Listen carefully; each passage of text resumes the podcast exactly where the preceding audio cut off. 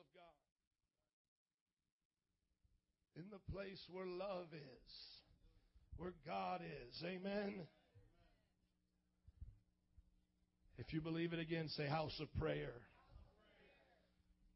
Today we're going to learn why it's so important to come here, why we come to church, what we are supposed to do when we're here. What you just saw was a demonstration of that. We're not just a church that talks about it. We're a church that actually does it. If you're in Mark chapter 11, verse 12, somebody say, I'm there. Amen. You're going to hear a story about Jesus going to the temple in Jerusalem. When Jesus walked the earth, the people that were serving God were called the Jews. The Jews served God in the way that God had taught Abraham, the way that he taught Isaac, Jacob, the way that he had taught Moses. The Jews followed after the Ten Commandments. And one of the things that God told Moses to do was to build a tabernacle. That tabernacle would be what we call a church today. Eventually, that tabernacle that Moses built in the wilderness became a full-standing brick-on-brick temple in the city of Jerusalem. Everybody say a temple. That temple was built by King Solomon. The temple then was named after him, Solomon's Temple. It was made out of gold. It was gold-plated. There was silver. It was a wonderful place. Diamonds, expensive jewels were everywhere. Gives us a taste of heaven. But that place was ransacked and the property was stolen when Babylon invaded Israel. When God took Israel out of captivity, out of Babylon, brought them back to Israel, they built another temple. This temple is the temple that Jesus is about ready to walk into. When Jesus was alive, there was a king named Herod, and he actually added to this temple. And so in the time of Jesus' day, because Herod had built a few more extra things, it was called Herod's Temple. Are you all with me? Now, at this place, the temple, the Jews were commanded to worship God. There would be priests, people who worked in the ministry full time, and their job was to make sacrifices unto God, to kill animals, to spread the blood, and bring sacrifice to God, saying, God, we're sorry for our sins. Here's the life of an animal. Forgive us. And these things were commanded. The people were also commanded to give their tithes, their offerings. They were taught the Word of God there. You're going to see what this place was like when Jesus came to town. If you don't know the story, buckle up, because this is not Jesus like Barney type Jesus thing going on here. This is going to be Jesus like Arnold Schwarzenegger and Terminator type stuff right here. This is not the easy breezy, just laid back Jesus you might be thinking of for Christmas, okay? This is not the Jesus that lays in a little swaddling cloth.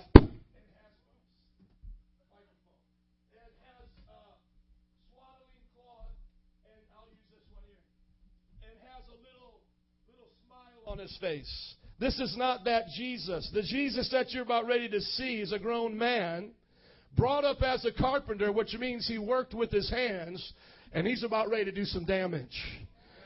Turn with me. Look now, Mark 11:12. The next day as they were leaving Bethany, oh, come on, somebody. That's a good name. The next day as they were leaving Bethany, Jesus was hungry. Seeing in the distance a fig tree in leaf, he went to find if it had any fruit. When he reached out, he found nothing but leaves. Everybody say, nothing but leaves. Because it was not the season for figs. Then he said to the tree, may no one ever eat fruit from you again. And this his disciples heard him say. On reaching Jerusalem, he entered the temple area and began driving out those who were buying and selling there. He overturned the tables of the money changers and the benches of those selling doves, and would not allow anyone to carry merchandise through the temple courts. Verse 17, and as he taught them, he said, is it not written, my house will be called a house of prayer for the nations? What did he say his house would be called? Say it one more time, a house of prayer. He said it would be called a house of prayer, but you have made it a den of robbers. Thank you, my brother. The chief priests and the leaders of the law heard this and began looking for a way to kill him. For they feared him, because the whole crowd was amazed at his teaching. When evening came, they went out of the city. Here comes Jesus to this temple, this place where people are supposed to be serving God, this place where there's supposed to be good things. This is the temple of God. Here is Jesus, and He's from God. He's the Son of God. He's supposed to be happy. But He sees it and He tears it up. I mean, I wonder what it would sound like to see a table overthrown. Would it sound like that? What would it sound like to see somebody start kicking stuff around? You know? To start taking chairs, overthrowing them. Just, come on, just.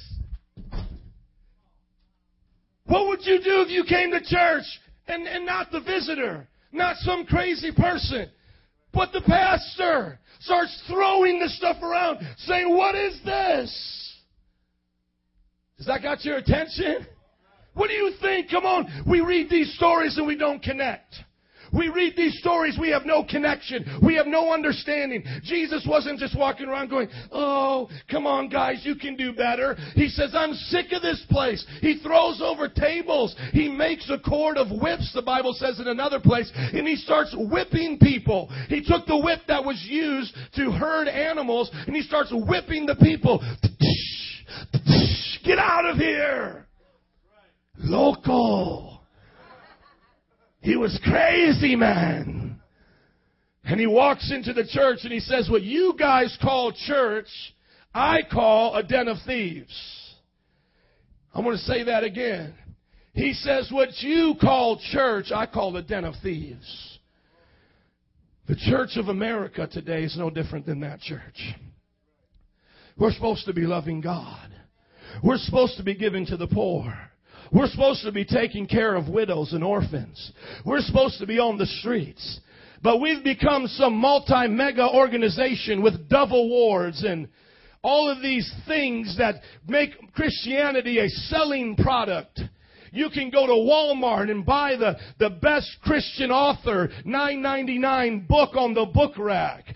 10 ways to have a better life now. We have Christian entertainers that can work with non-Christian entertainers on albums and make happy Christmas songs and get ready for them because you'll see them come out, you know. You'll see these different artists working together. We live in a time when pastors look more like businessmen, more like motivational speakers, and they do look like prophets of the Bible. You see, when Jesus came to town, Jesus said, your church is a den of robbers and thieves, but never here in Jesus' name. I don't care what I have to do. We will not let that happen here. I don't want to become prideful. I don't want to think I'm better than anybody else. But I want to say to Jesus, Jesus, if we show up on this day called Sunday, if we're actually going to sing songs and make music, if we're going to go out and help people, Lord, we're going to at least do it the right way. We want to do it the way that blesses you and pleases you. I want to be a church that changes the world. This church is called to be exactly what Jesus said it's called to be, a house of prayer. And I'm not talking about prayers like you just wish things to change. Just wishing to change is not a prayer. God is looking for people that pray God-inspired prayers that are found in this Bible that will be answered. So many times we say, God, bless me, bless me, bless me. Those type of prayers generally don't get answered. God's not into just bless me prayers. God's into prayers, bless others, use me to help others. God is into us touching the world. The church of that day was torn upside down. Why? Because they made it a place of money, a place of thieves. What were they doing? Well, to go to the temple, you had to buy animals to sacrifice. And so what these priests began to do was think to themselves, hey, you know, Gary's coming to the temple. He needs to sacrifice something. Hey, why don't I just charge him $20 right here at the temple? And then, hey, you can buy the little lamb and then he'll go slaughter it. Then they were called money changers because, you know, you're living in Jerusalem, but somebody may be coming from Africa to the temple. They're going to need to take their money from African money to Jerusalem money. Hey, we're going to start up a little currency exchange here. And the Bible forbid all of that. You were supposed to give to the poor. If someone couldn't afford a lamb, you give it to them. If you didn't have a lamb, you bring it yourself. You don't pay for it at the temple. And then you don't exchange money. And if someone needed help, they were a fellow citizen. You were to do it without interest. And yet these priests and these pastors, these leaders, started pimping the people. And when Jesus came to town, he said, this is not what it was meant to be. I mean, come on, let's think about it for a minute. Out of all the church services you've been to, how many have been devoted to prayer? For the nations. Let's put another little adjective on there. Not even just prayer, but prayer for the nations. Saying, God, we want nations to be saved. God, we want you to change cities. We want you to change our lives. From here all the way to Mexico, to India, to Mozambique, change lives. How much of the service is devoted to that? The rest of our services, most of our services, what are they devoted to? Our needs, the things we want. Do you know that we are the most selfish, self-centered generation that has ever walked this planet? I mean, you can do so much for yourself right now. I mean, you can buffer yourself at a day spa. You can go and dress yourself nice. You can buy the nicest clothes. People have credit card debt. And let me just help everybody here for Christmas. Let me help some people out here. You don't owe anybody anything for Christmas except to love them, okay? So between you and I, we don't have to gift exchange. Just hug me and love me, and that's it. Amen? Parents, if you want to give a gift to your children this year, let me tell you how to do it for free right now. But it will be worth $15,000 to $20,000 right here. Free right now. I can tell you how to give them a $15,000 blessing right now. You want to know how you do it? You just take a little piece of paper like this, fold it up, and just say here, you know, Merry Christmas, I love you, you're very special. On the inside of it, you say, your rent and food will be paid for the rest of the year. Merry Christmas. There it is. God bless you. Thanks, Mom. I get to eat. Thanks, Dad. I have clothes. Amen. You can thank your pastor for that later. Amen. We find our church is full of greed because we're full of greed. We think about ourselves all the time. What are we going to wear? What are we going to eat? And you know what the church became of that day? A place to appease the people. You know, giving what the people want. You know, if the people want this, we're going to do what the people want. Pastors are not here to do that, my friends. I'm not here to sit down and take a survey and go, let me see, guys. How long would you like me to preach? What would you like me to preach about? Would you like us to have short services or long services? No, the pastors and the leaders are here to lead. We're actually to have such lives that you want to say, we'll follow you. We'll live like Christ in you. You have a great thing going. We want to be like that. Not the pastors and the priests being like the people. Not saying, oh, I want to be like you. I'm not here to get along with this society. You're not here to get along with the MTV, Oprah Winfrey generation. You're not here to try to fit in. You're to stand out. Somebody say House of Prayer. I want you to see where that prophecy came from in the Old Testament because Jesus is quoting the Bible. Go with me now to Isaiah 56. Come on, if you love Jesus, say, I'm ready. It's time to be a house of prayer. It's time for us to touch this world with the things that Jesus told us to do. And it starts with prayer. And you know, so many times we think of prayer. I know I said it's not wishing, but other times we think of it like it's just this quiet, solemn, you know, like, I'm praying now. I'm going to pray. Praying is passion with God. It's a relationship. Prayer is you pleading with the Father, Lord, have mercy. I remember hearing a man say that we should pray for dying people as if they were dying now, or lost people. We should pray for lost people as though they were dying now on the brink of hell. How would you pray right now if I handed you the microphone and your mother, your most loved one, was standing on the edge of hell? How much would you pray right now? Tears would start coming down your eyes. You would say, oh, Father, don't let them go.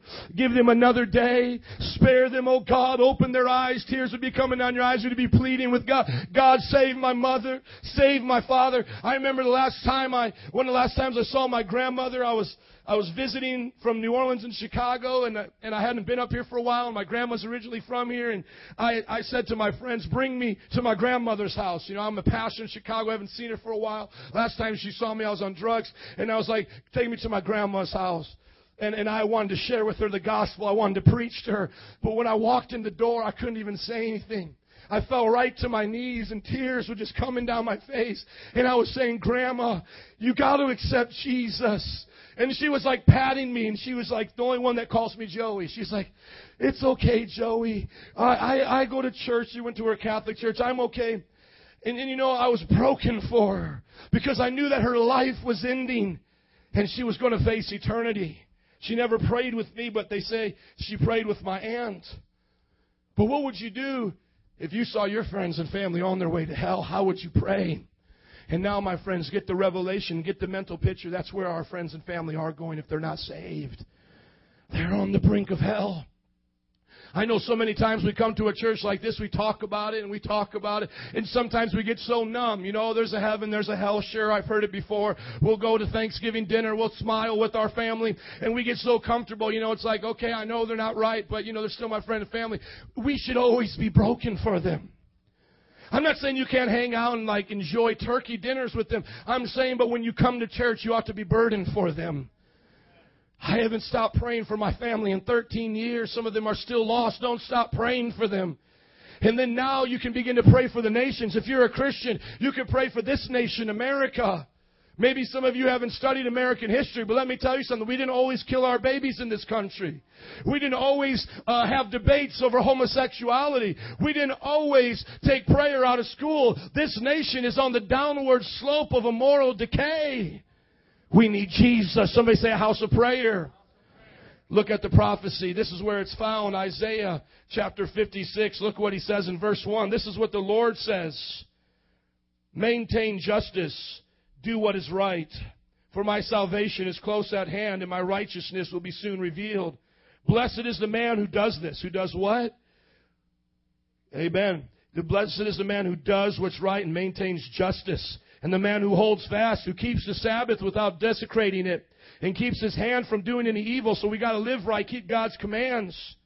Let no foreigner who has bound himself to the Lord say, the Lord will surely exclude me from his people. And let no eunuch complain, I'm only a dry tree. Amen. Help the eunuchs, Lord.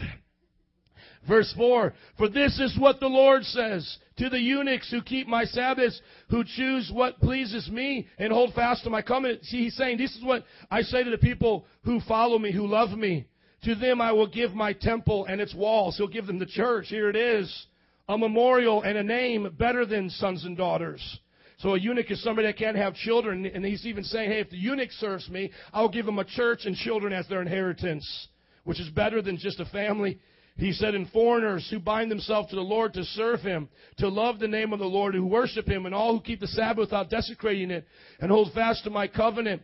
He said, these I will bring to my holy mountain and give them joy in the house of prayer. He'll give them joy in the what? House of prayer. The Bible goes on to say that I will accept their burnt offerings on the altar, for my house will be called a house of prayer for all nations. The sovereign Lord declares, he who gathers the exiles of Israel, I will gather still others to them, besides those already gathered. Everyone look up here, please. Jesus is talking in the New Testament that the church should be called a house of prayer. Where did he get that term from? He got it from Isaiah. In the time of Isaiah, Jewish people who lived in Israel were beginning prideful. They were saying, oh, you know what? If you're not a Jew, if you don't live in Jerusalem, you can't come to our church. And God is saying, no, I let everybody come. I'll let the eunuchs come. I'll let the foreigners come. He said, because my house is for everyone, a house of prayer. And when Jesus came that day, he didn't see the nations coming to pray. He didn't see the nations coming to find a closer walk with God. He saw the nations practicing in religion and the priests lying to them and discouraging them with all of their heresy and all of their demonic influence. And my friends, look at what's happening today. Do you know that the average Christian spends more on dog food and pet food than they do on foreign missions? I want you to think about that. Your pastor collects the offerings every month. We put it towards our missionary offerings. That means between us, there's usually about $300 that comes towards our missionary. If you are a pet owner, many of you spend $50, $60 a month, and there's more pet owners here. You understand what I'm talking about. Pet owners spend more taking care of their pets than they do for the foreign mission field. What's happened to our churches? While the people in the church say, I'm blessed, I have a new car, I have a new job, they keep forgetting that the nation around them is poor and hurting. The people have nothing. I mean, we're talking right now to our sister in Mexico. She doesn't have Bibles. What will we do if a church can't give another church Bibles? And you're telling me, come on, let's be honest now. Are you telling me we're the only ones? You're telling me God is only speaking to Metro Praise? Of course He's not. God is saying to every church in the on the corners, every church in the city right now, He's saying, help the poor, help the nations, make a difference. But only a few are responding. It's like right now, if we were to name the good churches, and we're not here to call names and make people feel bad, but if we were just here to talk about what we know is good, you could barely count them on your hands. Where are the churches that want to make a difference? I remember one time a family member asked one of our leaders about our missionary, because they knew that, you know, we meet here in a storefront, and the missionary was talking, the leader was saying, our missionary is coming to town, and our missionary, and we're going to give to our missionary. And the person asked them, how can your church afford to give to a missionary? Almost like with a slant of distrust, like almost like we would steal to give to a missionary. God help people in this country. You know how this church gives to missions? Because we give sacrificially. Because we take of what little we have and we plant it in the seed of lost souls, and we say, God, prosper it. I'm not accountable for what other people do. I'm accountable for what I do. And as for me and my house, we're a house of prayer for the nations, and we want souls to be saved. And I'd rather give money to souls than to McDonald's. Hello, that's how we do it. Go ask your pastor how they don't do it. Why don't you ask them those questions? We are the ones that are going out there and making a difference, and others are with us. And I'm not saying we're the only ones, but I'm saying it sure feels like we're the minority. What has happened to our churches? What has happened to the idea of community? We talk about all the things we can do, and I've done it with other churches and pastors before, and all these committees and all of these meetings and talking to the alderman. I don't want to talk to the alderman. I don't want to ask him for 10 shekels in a shirt. I don't want to beg him from a little dollar here, a little free garbage can here. I want to show the alderman that the Church of Jesus Christ lacks nothing, because we're a house of givers and a house of prayer for the nations. Let him come to ask us for help. Praise God that there are Christian organizations that give grants and those things. God bless them. But I'm telling you, in this house right here, as my dad came and preached on tithes and offerings, in this house alone, there is $12,700 a month here. And ask yourself, why do we only receive 8,000 of that on average? Where's the other 4,000? Well, I'll tell you what, we'll follow each other home today, and we'll find out where the other 4,000 is. It's in big screen TVs. It's in our fancy cars and vacations. It's in our internet and all of these things we get our children, when we should be giving our tithe and offering to God first. We're not a poor church. The church has never been poor. God has always blessed His people. And what we do with it now is up to us. And as I said before, and I say it again, this church will give and give and give and give and give. We will give to this community till it comes out of their ears. We will give to the nations till somebody can say there's a church full of people who actually love God and love the nations. I'm so happy today that you've come, so we can hear this message together, so we can be driven by it and do it. I remember when I first got saved, I went to a rather large church, and I asked them, I said, can we feed the poor? I'd only been saved a few months, so I just got delivered from smoking cigarettes and cussing and all that. And man, I want to feed the poor. I went up to them, I said, can we do this? They said, sure. I said, will you help me feed the poor? They said, no. They just said I could do it. What is wrong with people? How do you come to a church that, I'm not talking about a church that's doing other things and maybe they can't do it all. A church that did nothing for the poor. Nothing for the poor. And I said, can you help us feed the poor? No, but you can do it. You can have a little room in the back corner on Saturdays, and you can pray. And the pastor's son began to come. And he began to get so touched by the Holy Ghost. We would run around that place and jump and shout and holler. God began to move, and we would all put our money together. I was working as a pizza delivery boy, and I had like $20, and I found a place that would accept money, and I could buy food by the pound, a Second Harvester's food bank, and $20 for 10 cents a pound, I think would buy me, what, 200 pounds? Something like that. All the mathematicians trying to figure out, everybody else is staring blank at me right now. And we would take our money and we would go out there. And it was so funny because the first time I went out to go feed the poor, I went and knocked on people's homes that weren't poor because I lived out in the suburbs. So when I went into the city, I thought people were poor, and I'm like knocking on like teachers' doors, and they're like, "No, I'm fine. I have everything." They're like, "That's the poor area." And I'm like, "Oh, okay." And I found the poor area, and we began to feed the people. We began to give to them. Some of my first sermons were preached in that place, and I would preach just like I'm preaching now. I would have a little hanky. They would have no air conditioning, and we would just be preaching our guts out. What happened to that heart in the church? Why don't we see that more often? Why is it when we stand on a corner like we did last night on Milwaukee and North and Wicker Park, people curse us out? I haven't done nothing to them. I haven't said anything wrong to them. All I'm saying to them is, can I talk to you about Jesus? Jesus is wonderful. Jesus is awesome. But why don't they want to talk about Jesus? You know why they don't want to talk about Jesus? It's because of the plurality of churches that they've been to that gossip and steal and lie. And it's a house of robbers. And if I get a chance to talk to them, I say with them, I hate those type of churches too. Jesus Christ is into soul-winning churches. Churches that help the poor, pray for the nations. You can't pray for a nation without wanting to help a nation. I got another scripture. Go ahead and turn there with me to Jeremiah 7. And as you're turning there, I want you to listen to this testimony. We were out doing ministry one day, and somebody walked up to us, and they wanted to know what type of church we were. And I told them, I said, we're a church that loves God, and we're a church that really loves people. And I remember it was a lesbian woman. And she said, I want to see a church like that. I haven't even found one in Chicago. And like I said, we're not the only one, but she hadn't found one yet. And when that woman came to the church, she said, this is the only one I know. And when her father passed away, she called us to do the funeral, a lesbian.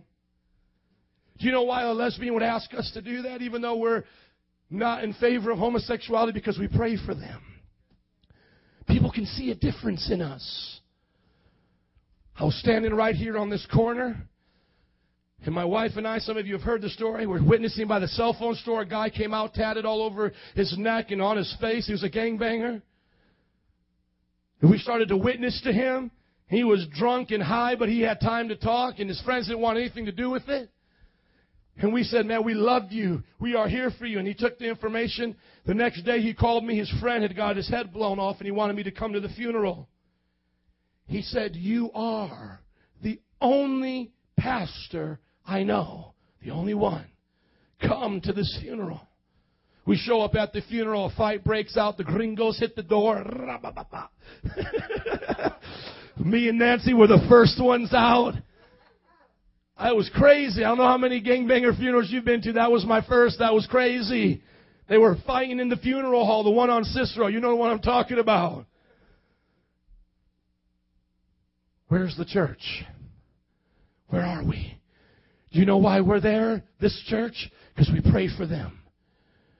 Do you know why when we walk into Ohio Park, we don't get harassed by people thinking we're coming to sell drugs? People don't disrespect us in that way. Do you know why? Because they know something's different about us. There's a difference. We're not the Jehovah Witnesses just knocking on their door. We've been on our prayers for them, and people can tell the difference.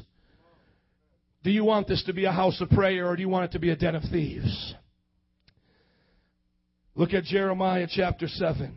If you're there, say I'm there. Let's just start in verse 9.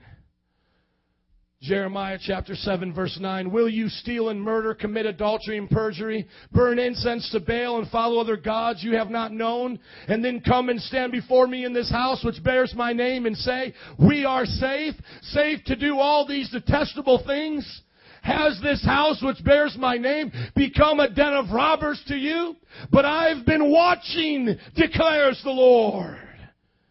Do you know that the Lord is watching our churches? He's watching you. Look at what He says. He says, do you think you can live an ungodly life and come to this church and think you're safe?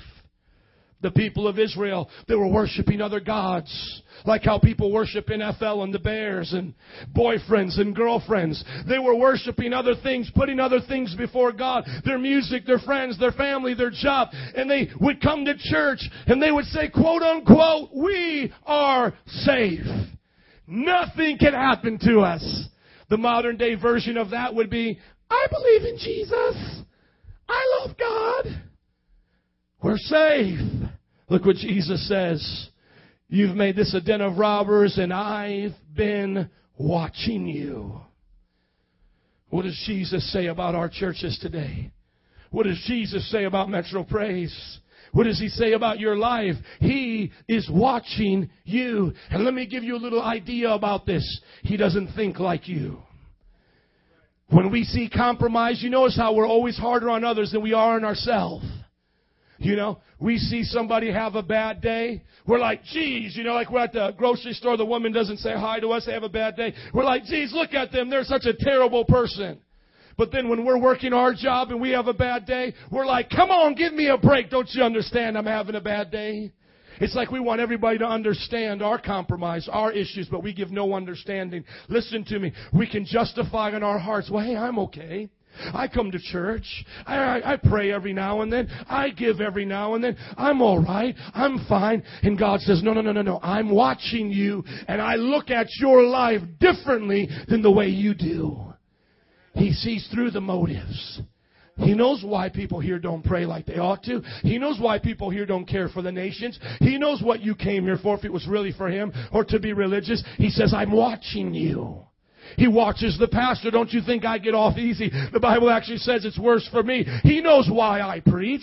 Do I preach to get a crowd? Am I trying to be another American Idol up here? Have a church all about me? Or am I preaching with a heart for God, serving the people? I will be judged by those things one day. He's been watching me.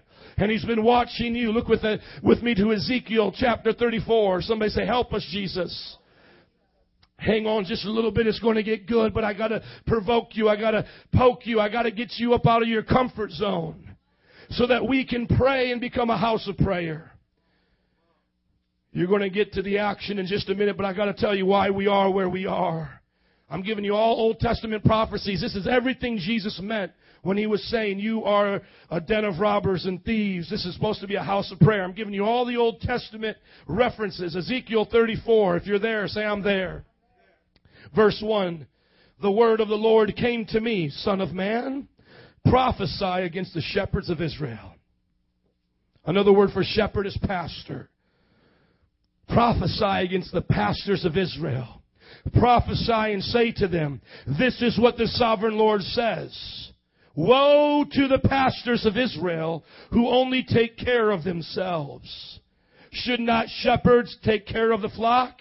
You eat the curds, clothe yourself with the wool, and slaughter the choice animals, but you do not take care of the flock.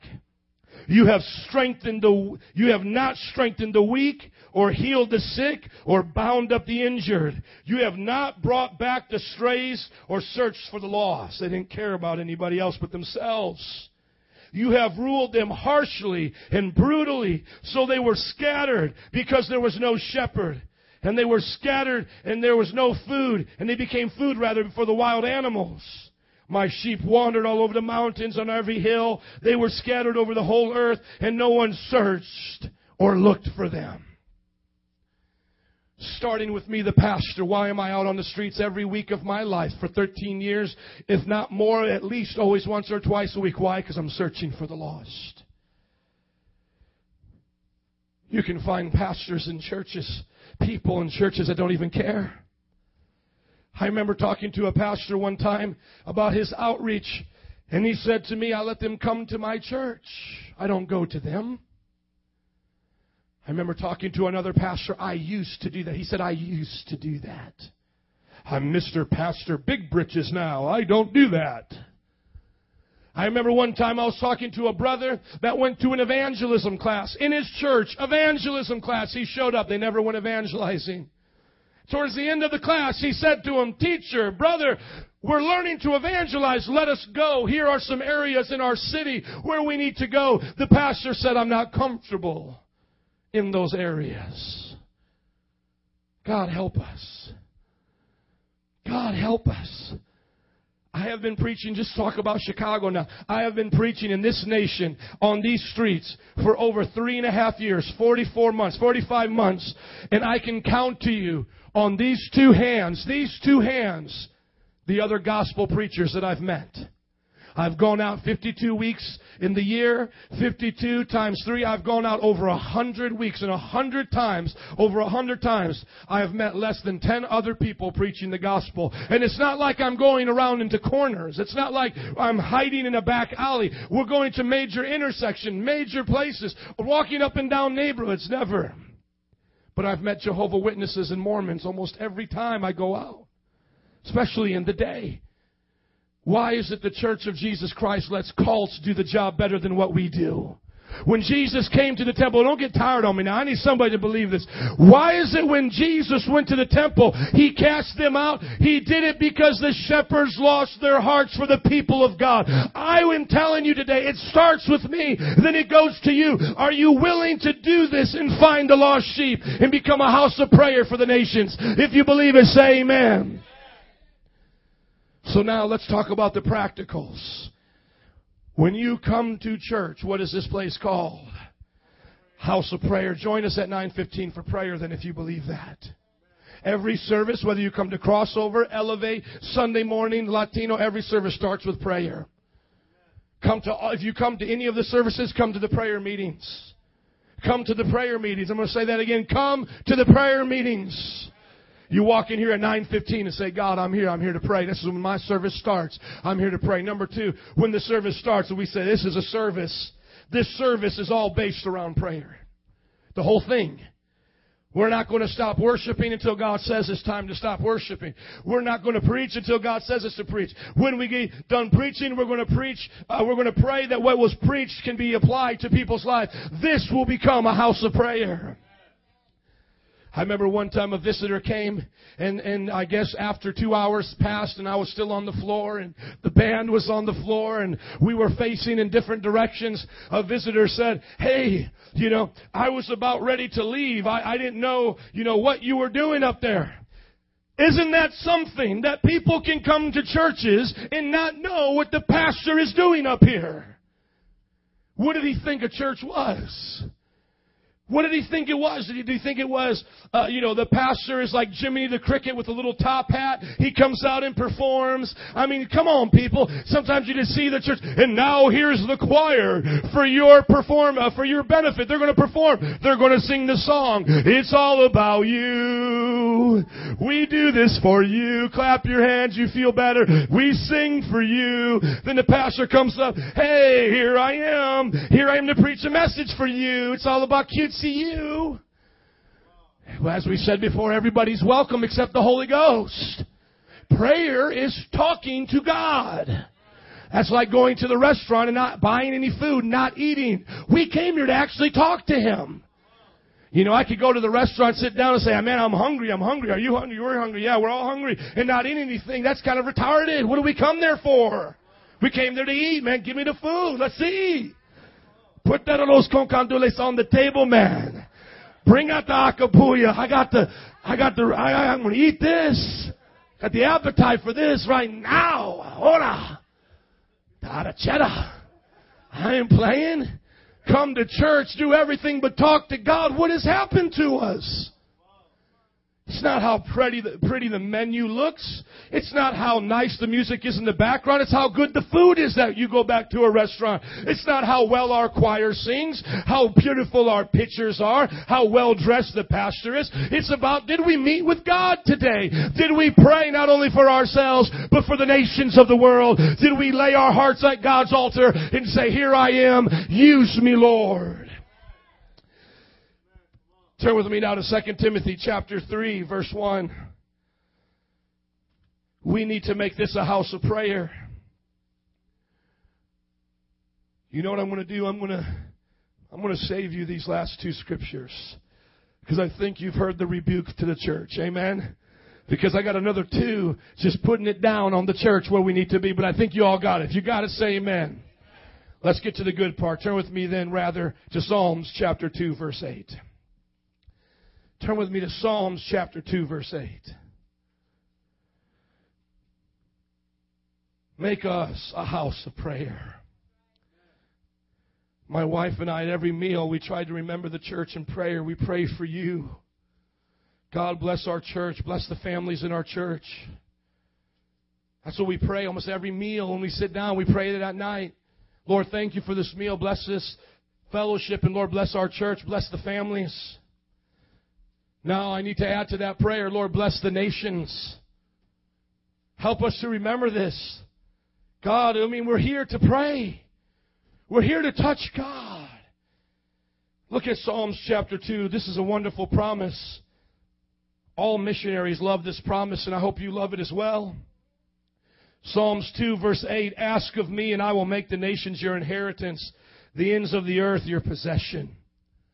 There it is. Yeah, it's not as popular as give, and it shall be given to you, pressed down, shaken together, and running over. You don't hear that much. This scripture as much in churches. You don't hear this one as much as, you know, you can sin and be forgiven. That scripture that everybody loves to remind me of, the grace scripture. You don't hear this as much. You don't hear this as much as I can do. You know, the person who's wanting the parking space at Walmart for Christmas shopping. And Jesus, give me the parking space. And they show up and they go, oh, hallelujah, I know I can do all things through Christ who strengthens me. I got my parking space. Here I am. Woo! You don't hear this one that much. You don't hear, people putting the young people on their MySpaces, you know. The ones that they want to put on their MySpaces, you know, love is patient, love is kind, heart, you know. There it is. I love Jesus. I heart Jesus. You don't hear very much of I want the nations. Because I don't think we really believe it. Because the pastors haven't shown it. The leaders haven't shown it. This week we've seen two churches from the nations join with us. Two churches. We've been up here waving flags. We have flags from any nation you want us to pray for. Put your flag up here. We'll wave it. We're waving flags from Ireland. We're waving flags from Costa Rica. We're just praying for every nation possible. One of our missionaries that we support in Brazil, one of my personal friends from she went to Bible college and came and worked with me. She sent us Brazil flag, and I said, man, we're going to be waving it tomorrow.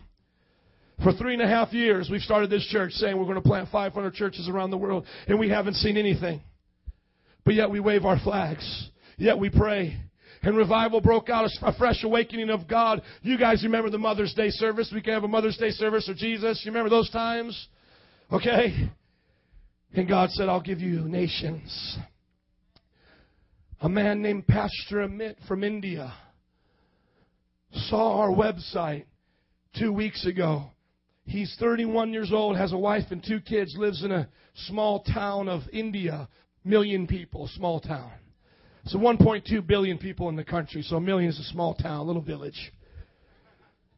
He lives in this small town of 1 million people, and he's been looking for a strategy, a way to continue to plant churches, because he has one in the village with 80 families. In the city that he lives in, he has 5 house churches with about 12 to 20 people. The Bible college he has is not the same equivalent to what I have. It's not the same. He doesn't even have running water. Has to walk 2 miles to the nearest computer. I sit at the computer and get all the information I need. He's looking at it. In the cafe, he's renting the computer time for. He's looking for a church. This is what he puts in. Tell me this is not God. A church that praises God. That's what he had in his heart and his mind. He puts in there, I want to find a church that praises God. In his English, that's what he's thinking, church that praises God. Stumbles upon our website, Metro Praise. Nothing real fancy about it. No flash, no razzle-dazzle. Just a website, right? He clicks on this thing that says beliefs. And as he gets to the beliefs page, he hears a vision. It's in writing. It's there. You can see it. We want to plant 500 churches around the world. And it strikes him in his heart This church wants to plant other churches. I got 6 right now and I need some help. He emails me and says, hey, you want to plant 500 churches? I think we could do that just in India. Do you want to help me? This Tuesday, I was on the phone with him for 3 hours. And he was crying. And he said, like Paul saw the vision of a Macedonian, and the Macedonian man said, come to Macedonia. He said, you heard my cry. He said, God has sent you into my life. This is what God is doing. Thank you for calling me. I said, brother, do you want to wait to become a Metro Praise until we fly out to India, meet you, shake your hands? He says, no, I've already started teaching it now. Can we be a Metro Praise now? I said, brother, go for it. He says, the elders and deacons, I want to use the whole thing. I want to do it exactly the same. He says, when you address the elders, do you call them governing elders? And I said, no, we don't do that. The brother was about ready to start saying, governing elder-ish, come to the front, please. I said, those are just titles. We don't call each other by titles. We have names. Those are our names. I said, brother, we want to send you a computer so that we can talk and see you because you have 6 churches. There's so much going on. We can do this webcast thing. He says, and you know, some people may be like, how can you trust this guy? You know, is this the same as the ones from Ethiopia asking you to check, to cash their check? You know, you've seen those emails. This is how I just know. A million and one reason I know it's from God is we say, man, we're going to send you our old computer. We're going to send you a computer. His rent in his house a month is $75 a month. Our computer is worth a year of his wages, a year of his rent. So we're going to send this to you. The brother says to me, please don't send it until we pray for it. Tell me that's not just God saying we need to get more like them. He said, I want to pray. Our people want to pray that when it comes safely. That when it comes, we use it to God's glory. That we don't become prideful now that we have a computer. God help us. That we don't become prideful that we have a computer. Hello, somebody. God is bringing nations to us. We're going to them. Why? Because this is a house of prayer for the nations. What are you going to do when Metro Praise reaches 500 churches and we're only 10 years old and God says, hey, that was just part one. We got 10 more steps to go here, guys. I mean, we're thinking like 500. What if God's just like, come on, man, that's the introduction here. I mean, we got a lot more to do. We're just trying to get your faith going here. In Mozambique, they have 5,000 with Irish ministries. 5,000. Today, there's organizations that have started that are around because they reached their generation. It's our turn to do it. It starts with the people here. We pray for the nations. Would you stand with me, please? As you're standing, open your Bible to 1 Timothy chapter 2. Psalms 2 verse 8 says, pray for the nations. 1 Timothy chapter 2 verse 1 says that we're to pray for all people to be saved. Then I want to give you just some practical things that we can do. And then, of course, we're going to pray for the nations. It was awesome that Nancy did that earlier, and this is something we're going to do again. 1 Timothy chapter 2, if you're there, say I'm there. You then, my son, that was 2 Timothy. Here we go. I urge you then, first of all, that requests, prayer, intercession, and thanksgiving be made for who? Everyone. For kings and all those in authority, that we may live peaceful and godly lives, quiet lives in all godliness and holiness. This is good and pleases God our Savior, who wants all men to be saved and come to a knowledge of the truth.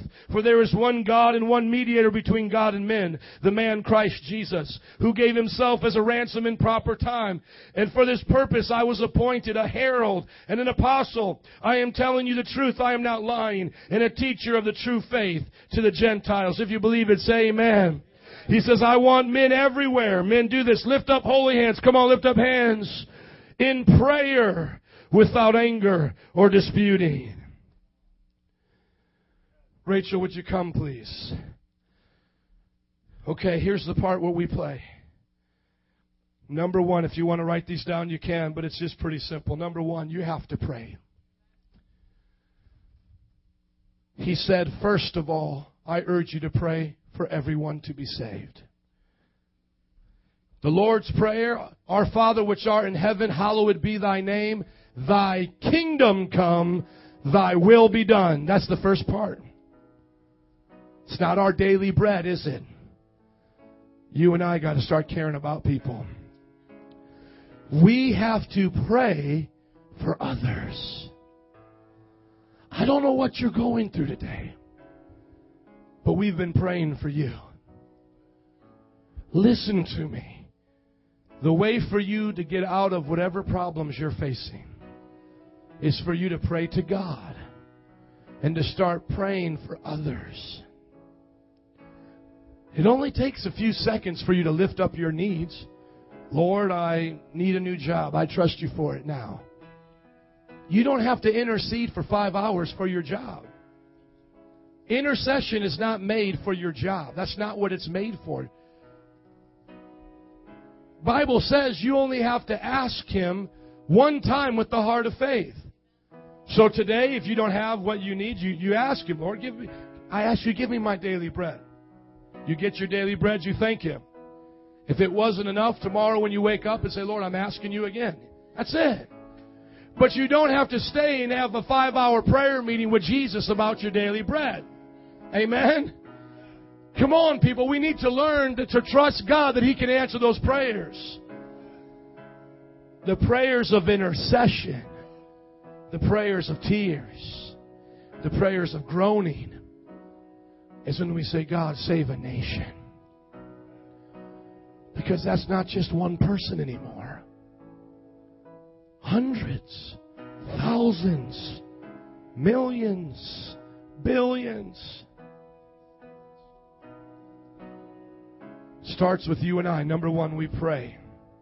Number two, we pray personally on our own time. Number two, when we come together, it's all about us praying.